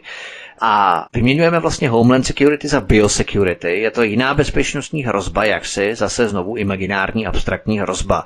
O čem pojednávalo to video? Protože to je velmi zajímavé, to bychom si možná mohli popsat, protože teď jsme měli 19. leté výročí 11. září. No, ono to video by se dalo popsat jakožto hodně pro některé konspirační, ale dává absolutní smysl. Ono totiž 11. zářím, to jsem pronesl já, že 11. zářím se začal prostě onen globalismus opravdu projevovat. A začaly se projevovat síly, které na něčem takovém pracovaly už dlouhou dobu. Začaly se sundávat rukavice. To všechno, co se začalo dít po 11. září, ztráty různých svobod a šmírování, odposlouchávání a vznik nových organizací, kdy vlastně Spojené státy dnes mají 16 takzvaných intelligence agencies, to znamená organizací na jak se to řekne, výzkum. Tajných služeb. Jo, takových různých tajných služeb a tak dále, jo. Takže to všechno vlastně umožnilo 11. září. Covid, tady tento virus a veškeré tady toto, o čem mluvil onen prezident, onen Kim, bývalý prezident Světové banky, trasování lidí a tak dále, tohle umožňuje vylepšit ten systém té absolutní kontroly, jak nad populací, tak nad ekonomiemi jednotlivých zemí.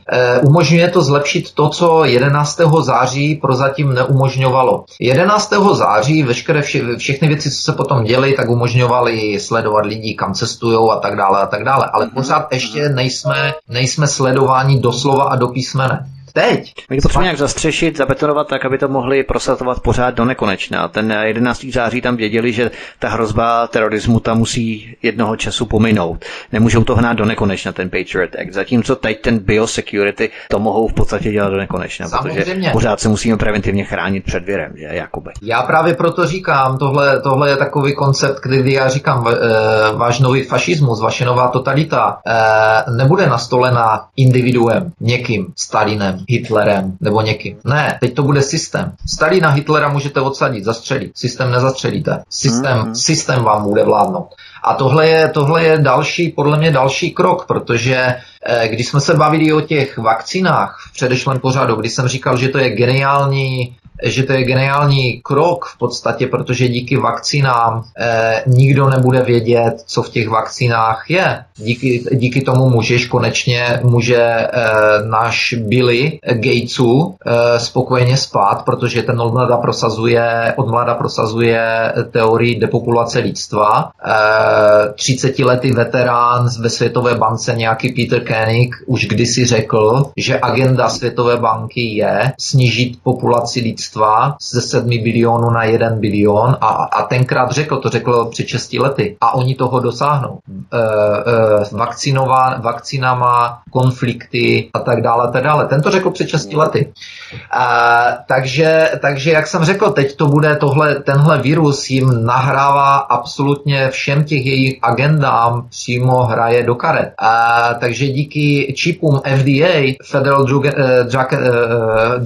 Food and Drug Administration v Americe, schválili teďka prý údajně už čip, nebo má být v testování čip, který vám prostě nastřelí pod kůži. Ten čip bude číst vakcíny. Jak to myslíte, bude číst vakcíny? To znamená, že v těch vakcínách bude něco, jak číst vakcíny? No, protože tam bude nanotechnologie, která bude do toho čipu předávat informace, že je v tom vašem krevním oběhu ta vakcína. To znamená, že to neobejdete tím, že budete mít známého doktora, on vám dá potvrzení, že vás ovakcinoval, a žádnou vakcínu vám nedá. Ne.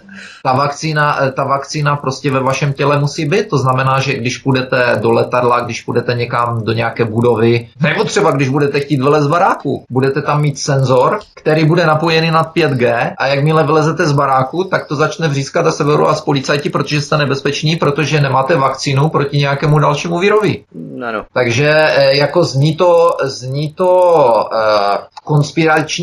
konspiračně teoreticky, zní to uhozeně, Ale vraťme se zpátky rok nebo dva. To, co je dneska normální, neznělo by vám to uhozeně, že budeme nosit roušky tady a tak dále. Kdo se díval kdysi na katastrofické filmy, kde nějaký virus propuknul ve vesnici někde na ty americké a armáda se tam sesypala, zavřeli to tam všechno a lidi chtěli utéct, zautíkali přes lesy a armáda po nich střílela a tak dále, protože bezpeční. To bylo to Jericho, já nevím, že jsi to viděl, to Jericho, tak to byla právě to městečko, které uzavřeli. Takže tenkrát si každý na konci toho filmu tak si utřel pod čel a řekl si, no ty bláho, to bylo tohle, naštěstí se nemůže stát. Nemůže? Mm. Už tady žijem. Takže jestli někomu připadá něco uhozeného, tak si běžte pospátku a vzpomeňte si, co vám připadalo uhozeného, co je dneska normální. Takže ten COVID-9/11, to video bylo uděláno jako ten člověk je velice dobrý investigativec, žije v Japonsku. A musím říct, že co jsem slyšel veškeré recenze na veškeré jeho materiály, všechno má podloženo. Opět je to další z lidí, jak říkám, že já sleduju lidi, kteří mají spoustu věcí podložené tak, že můžou projít i u soudu. Takže má všechno zdokumentováno. A mimo jiné, vrátíme se ještě k minulému roku. Vyšly na světlo světa dokumenty, kdy firma Moderna, která má přijít s onou vakcínou, za kterou mimo jiné stojí doktor Fauci a Bill Gates. Ona firma Moderna žádala o patent na COVID virus v březnu 2019. Ona o ten patent žádala už roku 2015. On ten patent na COVID virus totiž drží, mám takové stušení NIH, National Institute of Health, což je v podstatě státní organizace, mám tušení americká. A musíme zdůraznit, že těch covidů je víc, covidového to není přesně na tento. Tak, jo? Nebylo to, že to je COVID-19, bylo to prostě na covid virus, ale co bylo velice zajímavé, oni se o to snažili od roku 2015, v podstatě se snažili ten patent ukrást, jakoby, právě proto je patentový úřad vždycky poslal do háje.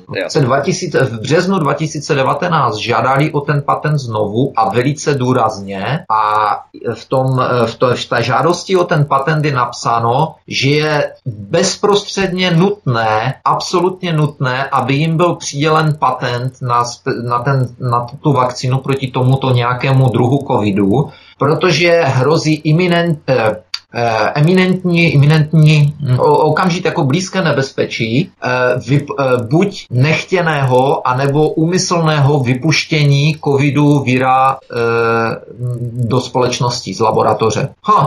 Jak to věděli v březnu 2019, že se něco takového může stát? Měli nějaké informace vnitřní? A když to chronologicky srovnáš po té časové ose, tak v září 2019 na Bulovce i ty tvoje zjištění v rámci toho serveru, které to potom zmizelo, tak testy byly taky z toho období v podstatě 2018 a 2019. Takže tady se opět dostáváme do něch, někdo to může říct konspirační teorie. OK, konspirační teorie. Vraťme se k 11. září, o kterém teď mluvíme. Kolik já dělám sociální průzkum, dělal jsem ho i v Čechách a byl jsem zhrozen. Když jsem tam byl ten měsíc, tak jsem byl zhrozen, kolik lidí toto neví. Já se ptám jednoduchou otázku. Kolik baráků spadlo 11. září 2001 v New Yorku? 3. Ano, a byl jsem překvapen, že mi většina lidí říkalo 2. Já říkám ne, spadly 3. Dobře to popsal Ladislav Větvička v jednom svém článku. Říká, to byl ten čas, kdy 2 letadla narazily do 2 baráků a 3 z nich spadly. Takže spadly 3, spadla třetí barák, byla budova číslo 7. A je tam jedna perlička, kterou už vůbec skoro nikdo nevěděl. Dá se říct, že skoro nikdo nevěděl. Ani tady, ani v Čechách. On ten páté budovy číslo 7 ohlásila BBC a CNN 23 minut předtím, než ta budova spadla. Ale to se divím, my tady na to svobodným vysílači, my tady probíráme pořád, to už snad ví každej, ne? To fakt nevidí lidi tohle. Já jsem byl šokován svým zjištěním. Já jsem si myslel, že v Čechách mi každý řekne spadly 3 baráky a ono mluvilo se tom dopředu a já jsem nepotkal člověka, jednoho jsem potkal, který to věděl. Takže, a tady samozřejmě je to, říkám, tak to je můj nový oblíbený sociální průzkum, protože jsem překvapen, totálně překvapen, kolik lidí toto neví. a když mi někdo řekne něco o nějakých alternativních serverech a na internet si může dát kdo chce, co chce a konspirační teoretici, tak se jich zeptám. Takže dobře, co pro vás je, kdo je pro vás pravdomluvné médium, BBC nebo CNN? A víte o tom, že předpověděli pád budovy číslo 7, že informovali, že budova číslo 7 právě spadla, ale ona spadla až za 23 minut a do dneška to nejsou schopni vysvětlit. To je pro vás pravdomluvné médium, to je to, co já říkám. Když mi někdo lže jednou, dvakrát, tak bude lhat asi pokaždé. A no, právě proto, když mi řeknou dobré slunečné ráno, tak se půjdu podívat z okna, jestli opravdu ráno, jestli opravdu svítí slunko. To je pravda, ale abychom se tady vrátili v rámci tohoto konceptu, čili lze říci, že když po 20 letech jsou ta drakonická opatření, takzvané vnitřní bezpečnosti, jak jsme o tom mluvili, Homeland Security, ohledně terorismu vyčpělá, neodůvodněná samotná legenda kolem pádu věží Světového obchodního centra se hroutí, téměř polovina Američanů jí nevěří, nebo možná ještě více než polovina, já přesně nevím, jak se ta procentovnost za každý rok zvyšuje, tak je nutné přijít s novým typem hrozby. Místo Homeland Security, vnitřní bezpečnost, Biosecurity, čili biologická bezpečnost. A díky tomu konceptu se můžou zase dál začít anebo pokračovat v utahování šroubů. Dalších 5, 10, 15 a možná do nekonečna let. Znovu tu máme koncept neviditelného nepřítele, policejního státu. Je to taková aktualizace těch hrozeb, které světové elity zavádějí, aby vystrašily ovečky a ty byly poddajnější a tleskali šmír špiclování, trasování a jede se znova a znova a znova. Je to pořád v podstatě ten oprašovaný koncept toho Homeland Security, teď tady máme Biosecurity a jede se na novo a jede se dál. Mimochodem zajímavá informace ještě k tomu, když tu hovoříme o tom masovém špehování obyvatel, tak do správní rady Amazonu byl jmenovaný generál Kate Alexander, bývalý ředitel Národní bezpečnostní agentury NSA, který dohlížel právě na nelegální masové špehování Američanů v té době. Na to se vyjádřil třeba Edward Snowden velmi zajímavou replikou. Jak tuhle událost komentoval Edward Snowden? V podstatě o co tady jde? Tady jde o to, že ti architekti toho programu masového šmírování obyvatel Patriot Act, o které jsme se bavili po 11. září, tak oni zase získávají otěže a v podstatě jsou nominováni do těch správních rad obřích globalizovaných společností. Tohle není nic jiného, než to, o čem jsem mluvil, revolving doors. Ty společnosti, které jsou zainteresovány přímo do tohoto nového security nebo státu, do tohoto nového programu, tak prostě a dobře si přetahují potřebné lidi nebo tam přicházejí lidé, aby protlačili určitou agendu. To není...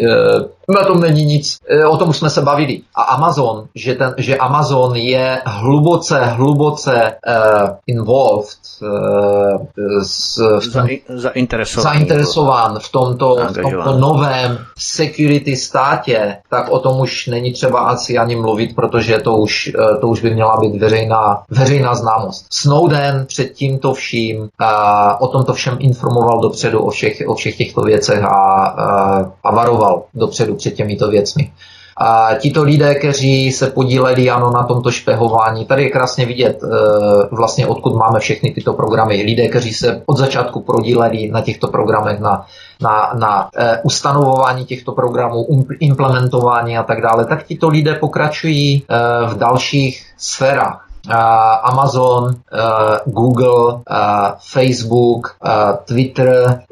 Každému už by mělo být jasné, že všechny tyto společnosti jsou v podstatě jeden velký komplex a dneska už můžeme vidět, kam to všechno směřuje. Ano, směřuje to do toho přesně, kde ten COVID-19 video, o čem mluvil, směřujeme do nové abnormální totality. V Čechách jsem se bavil s jedním bývalým člověkem z vlády a já mu říkám, tohle je fašismus. On říká, no já bych to nenazval fašismus to není. Říkám, zatím ne. Je to nějaká nová totalita, jak tomu budou říkat historici v budoucnosti, těžko říct, ale tohle je absolutní totalita. Jestli si někdo myslel, že komunismus byl hrozný, tak nemá vůbec tušení, čeho může být schopen tady tento systém, pokud nebude zastaven. Mimo jiné, ještě jsem se chtěl zmínit, onen prezident Kim, té bývalé banky, v jeho řeči on řekl, když mluvil o těch zemích, které otevírají, když kritizoval země, které začaly otevírat, začaly jim tam narůstat počet covidu, tak řekl, že tyto země budou muset mít drastické opatření i po vakcínách, protože tím, že teď otevřeli, tak vlastně se jakoby střelili do nohy, že to neměli dělat a že tím pádem si zabetonovali svoji budoucnost a budou muset mít drastická opatření i po vakcínách. Vakcíny, nevakcíny, pořád to bude třeba dodržovat. Ano? A ekonomie už se, přesně tak, jak jsi řekl, ekonomie už se nevrátí tam, kde bývala. No samozřejmě, že se nevrátí, protože není v podstatě, nevidíme ten tlak na sražení celosvětové ekonomie dolů. Nemluví se pořád o tom, že strašně moc spotřebováváme, strašně moc znečišťujeme, strašně moc jsme si začali vyskakovat. Nemluví se o tom.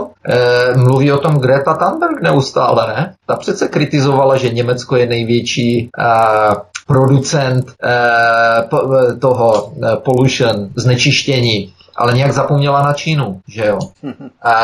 Mluvila, myslím, i o Kanadě, Kanadu taky kritizovala, ale o Číně a o Indii neřekla. Pamatuješ si na to? Ona říkala, že oni v New Yorku vlastně, ona a ještě dalších několik pubošů šli na úřad nějaký a dali tam žalobu na Německo, Brazílii, Kanadu za to, že jsou největší znečišťovatelé ovzduší. Ale na Čínu a Indii nějak nedošlo. Na to nějak zapomněla. To bylo... Takže tady vidíme ten jasný tlak na to, že prostě chcou srazit světovou ekonomii. Čím dál tím víc se nám teď tady začíná mluvit o povinném příjmu, jak se tomu řekne? Bezpodmínečný. Nějaký ten příjem, že prostě nebudeš muset pracovat a budeš dostávat peníze. Teď v Kanadě se to vypadá, že to bude hlavní program liberální strany. Nepodmíněný příjem. Tak. Nepodmíněný příjem bude hlavním programem liberální strany a souzvukují s tím i zelení. No, nevidíme to dnes a denně, takže tady máme, to, jak říkám, tady to začíná všechno, někdo řekne, že jsme konspirační teoretici, lidé, kteří nechcou, aby jim byly bořeny hrady z písku, OK, budou věřit tomu, že jim v televizi říkají pravdu, že jim politici říkají pravdu. Nicméně já si myslím, že je nejvyšší čas se probudit, protože to může dopadnout tak, jak mi říkal jeden Italoameričan, Jaroslav Flegr, když se ptal svojí babičky, která bydlela za Hitlera v Německu. Myslím, že byla, nevím, jestli byla židovka nebo nebyla, ale skončila v koncentráku, ale přežila ho. A on jí říká, babi, vysvětli mi jednu věc. Viděli jste, že tam běhají tamti v těch hnědých košilích v těch 30. letech, že tam dělají nepořádek, že začínají jít po židech a tak dále. Nad čím jste to přemýšleli? Proč jste je nezastavili? Proč jste se nepostavili těm lidem? Jako proč jste se nepostavili Hitlerovi? Ona mi říká, víš, synku, my jsme si mysleli, že to je parta uřvaných blbů, kteří v životě stejně, kdo normální bral vážně, teď to jsou dementi. Kdo by si myslel, že něco, jsme nad nima mávli rukou. No mávli rukou až tak dlouho, až u ní večer zabušil někdo v noci na dveře, otevřela dveře a tam byli chlapí v kožených kabatech se samopalama a půjdete s náma. No to je něco podobného ohledně těch konspiračních teorií, kdybychom už měli tedy zakončit náš rozhovor pomalu. Tak před uveřejněním Edwardem Snowdenem těch špionážních programů, které on odhalil i v rámci těch různých depeší a tak dále, po Julianu Assangeovi, tak ono se o tom velmi široce hovořilo právě na různých alternativních platformách a tak dále. A všichni také nás určitě, já jsem o tom tady mluvil, ale ještě jsem nedělal svobodný vysílač s kolegy, s ostatními a spolu jsme neměli samozřejmě ty pořady, to bylo hrozně dávno, jo. Ale určitě by o nás mluvili jako o konspiračních teoreticích, jo, fake news, hoax, dezinformace a tak dále, do doby, než se to odprásklo, než se to odpálilo právě díky Edwardu Snowdenovi.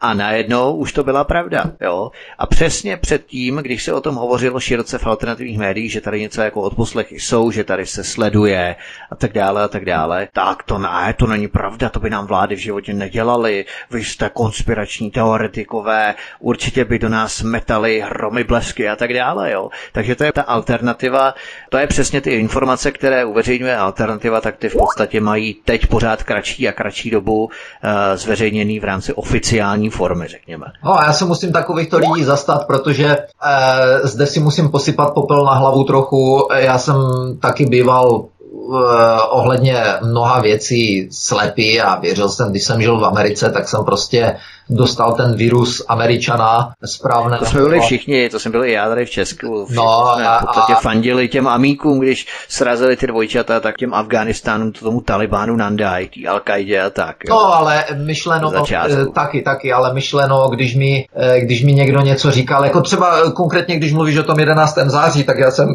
můj kamarád byl advokát, byl původem z Jižní Ameriky, jeho rodiče byli z Jižní Ameriky a on si udělal právní školu a byl advokátem a ten mi hned tenkrát říkal, a jsme v háji, říká, já nemůžu věřit tomu, co se bude, co to má znamenat, říká, já jsem si říkal, co to tady děláš, na co si to tu hraješ, pro sebe jsem si říkal, jo. On říká, teď jsme v háji, teď všechno ztratíme, to svobody, já jsem si nikdy nemyslel, že to se může v Americe stát, já jsem nechápal, o čem mluví, já jsem říkal, ty tady, jasně, jako to, o čem to tady mluvíš, jako tady jako útok se stal, jo, ale jo. Takže spustě takových věcí, co nevěřil. Ani potom, když jsem slyšel různé lidi, kteří mi říkali, Amerika půjde do háje z toho a toho důvodu, jsem si říkal, smál jsem se, říkám, v životě nikdy se nic takového nestane. Ještě v roce 2004, 2005, když mi říkalo několik takových lidí, kteří se zabývali těmito, tenkrát jsem si myslel, jako různé ty e-maily, řetězové konspirační teorie, říkali, ekonomie v Americe půjde do háje, bude propadat. Já jsem se smál, já říkám, máte vůbec tušení, to mi říkali lidi jako i z Čech. Říkám, vy jste byli v Americe možná tak na návštěvě, anebo jste se dívali přes internet, říkám, nemáte vůbec v životě nikdy. Ne. 3 roky, 2008, 2009, viď? Za dva roky později, když se měli dělat do investičního fondu tradera, mý známí z Wall Street a ze Chicaga, ze CBOT, Chicago Board of Trade, mi řekli, co tam jdeš dělat, když jsem si kontroloval tu firmu. Říkám, no tradera. Říkali, utíkej pryč, říkám, proč? Utíkej z financí, půjde to všechno do háje. Ale 2 roky předtím jsem se smál takovýmto lidem. Takže to je můj popel na moji hlavu. Tak fajn, to by bylo všechno, už opravdu nemáme čas, musíme končit, Láďo, takže moc díky za velmi příjemné popovídání, velmi příjemné strávené 2 hodiny a určitě, až se nashromáždí, Ondrek, informací je dost, my jsme tady mohli povídat klidně celý den, ale až se nashromáždí zase další informace zajímavé, které rozebereme, tak určitě se tady sejdeme u mikrofonu Svobodného vysílače a rozebereme to a popovídáme si o tom znovu. Láďa z kanadské Britské Kolumbie byl hostem u nás na Svobodném vysílači. Láďo, díky a měj se hezky. Zdravím posluchače, zatím nashledanou, ahoj Vítku. Pokud si chcete poslechnout třeba i jiné pořady s Láďou z Kanady, máte na YouTube kanále, máte playlist v rámci tohoto pořadu, takže můžete kliknout a můžete si poslechnout i jiné pořady s Láďou. My tady probíráme třeba i nadčasově různé další záležitosti, třeba i v roce 2018, 2017, byť se jedná o záležitosti, které se odehrávaly v těch letech, tak se to snažíme uchopit tak trošku nadčasově a spojit si ty informace v souvislostech dohromady, že to není pouze 2 roky stará záležitost, ale jsou to i velmi zajímavé návaznosti, ke kterým se třeba tady i skokově vracíme, o čem jsme třeba mluvili, zmíníme a tak dále. Takže pokud chcete, jsou to velmi zajímavé informace, můžete si poslechnout třeba i nějaké z našich minulých pořadů. To by bylo všechno, od mikrofonu vás zdraví Vítek, prosím klikněte na pravé horní tlačítko s červenou barvou s názvem odebírat, abyste se stali členy kanálu a nezmeškali jste tak žádné z pořadů, které pro vás chystáme u nás na Svobodném vysílači Studiu Tapin Rádio. To by bylo všechno, od mikrofonu vás zdraví Vítek, mějte se hezky, příjemný večer. Prosíme, pomožte nám s propagací kanálu Studia Tapin Rádio Svobodného vysílače CS. Pokud se vám tento nebo jiné pořady na tomto kanále líbí, klikněte na vaší obrazovce na tlačítko s nápisem sdílet a vyberte sociální síť, na kterou pořad nasdílíte. Jde o pouhých pár desítek sekund vašeho času. Děkujeme.